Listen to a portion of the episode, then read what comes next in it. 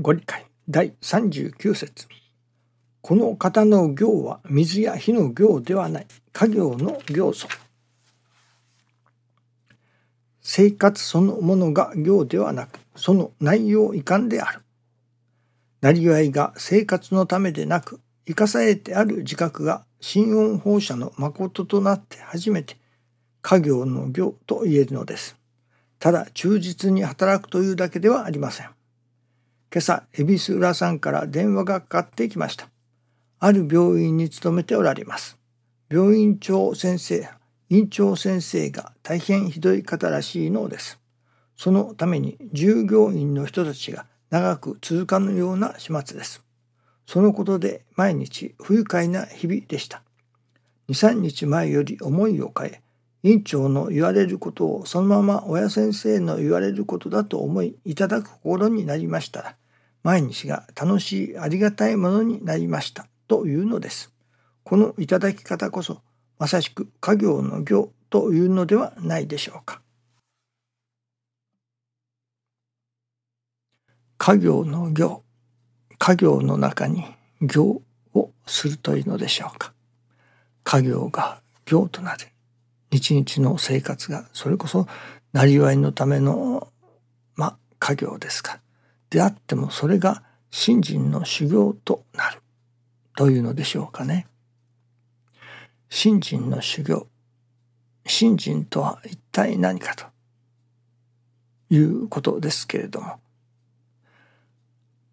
師匠大坪宗一郎氏の教えてくださる信心。自らが通ってこられた信心というのでしょうか。それはまさしく心を肥やしてこられた。信心とは心を肥やすことだ。と言えると思いますね。心肥やしの信心。ということですね。まあそれはいろいろな表現がありましょうけれども心を育てるとか磨くとかまあそういう別の表現もありますがどういう表現が私どもに一番ぴったりくるのか心を肥やすということこの表現もまたある意味心に染みてきますね。心を肥やすその心を肥やすもともと教祖様がお百姓であられたからその泥まみれというのでしょうか。泥にまつわる土を扱うお百姓様。その土の中から生まれた宗教。とも言えるかもしれませんね。まあ宗教というのか信心というのか。そのいわゆる泥の信心。心を肥やす。心の土を肥やす。その泥の信心が師匠大坪宗一郎氏の信心の根幹をなすものですね。師匠はその泥の心について、まあ、世間では人間は泥より生まれて泥に帰ると言われると。ですからその泥から生まれて泥に帰るだからその道中とても泥の心を身につけるこれが人間の一番自然なあり方だということなのですね。そこで泥の心を、まあ身につけようとする。この世に命があるその命がある時に泥の心を身につけるということなのですね。ではその泥の心とは一言で言えば受けて受けて受け抜く心だと。まあこれもいろいろな表現があったりいろいろ就職語がついたりいたしますけれどもその受けて受けて受け抜くというその泥の心をいろいろな角度から説かれます。先日いただきましたのはそれこそ受ける心だと。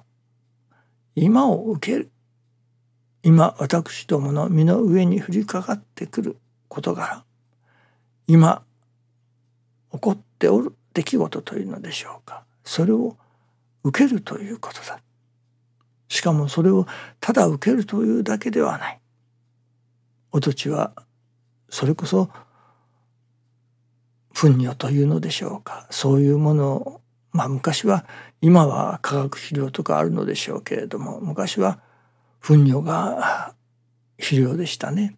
そういういわゆる普通で言えば嫌われるような汚いと避けられるようなそういうものが肥やしになるわけです。それをかけてもらっていわばそういう糞尿のようなもの意味嫌われるようなものそういうものを振りかけてもらってそれを肥やしとしていくということになりますね。いわば私どもが嫌だ嫌いだこんなものは嫌だ向こうへ押しのけたいというようなそういうものを振りかけてもらう。振りかけてもらって初めてお土地は、まあ、今の若い人にはわからないのかもしれませんね。昔のお百姓さんはそうでしたからねそういうものをそれこそ集めてあるいは声だめというのがあったりいたしましたね。そこに置いその亀の中に置いておいてそれをまたお土にかけてお土を肥やす。そしてそこにきれいな花が咲いたりおいしい果実がなる。そのいわば受けると言ってもただ受けるだけではない。その将来においしい果実を実らせる。きれいな花を咲かせる。そのことのために受けるわけですから。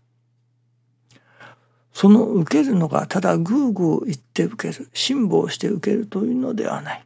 そのこれを受けることがより良い未来が来ることのために受けるということになりますね。ですから受けると同時により良い未来がそのことをより良い未来が来ることを願ってあるいは祈ってあるいは祈りつつ今を受けるということになりましょうかね。ただ単に受けるというだけであったらそれはやっぱり印ですね。何が何やらわからない。まあ神様から受けろと言われるから受けるという世界もありましょうけれどもやはり果実を実らせるためにきれいな花を咲かせるためにより良い未来が来ることのために今を受ける今を受けてそれを肥やしとするそそのことによって自らの心の土を肥やすということになりましょうかね。信心は自らの心を肥やすことだと。そしてそれはどうやって肥やすか。嫌なもの、あっちへやっときたいようなもの、臭いもの、汚いもの、それを振りかけてもらって、初めて肥やすことができる。まさに泥の心だと。人間は泥より生まれて泥に帰る。だからその道中とても泥の心で。という生き方こそが人間の一番自然な生き方だということなのですね。そしてその育ったまあ泥の何と言いましょうかね振りかけられるものそれをによって肥やし心を肥やしてさあそしてどうなるか。そしてゆくゆくはその道中が泥の心で育ち心が超えてその心がまあ心に花が咲く。心に果実が実る。その果実が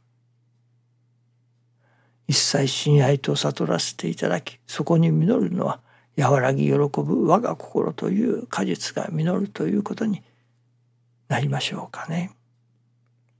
そしてゆくゆくはその中に天の心も育ち神の心が育ってくるその神の心を育てることのためにも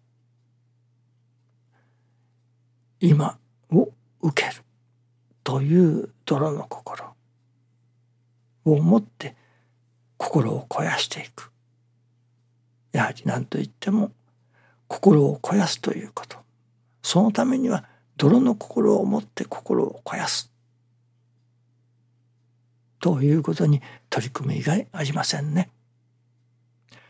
どうぞよろしくお願いいたします。ありがとうございます。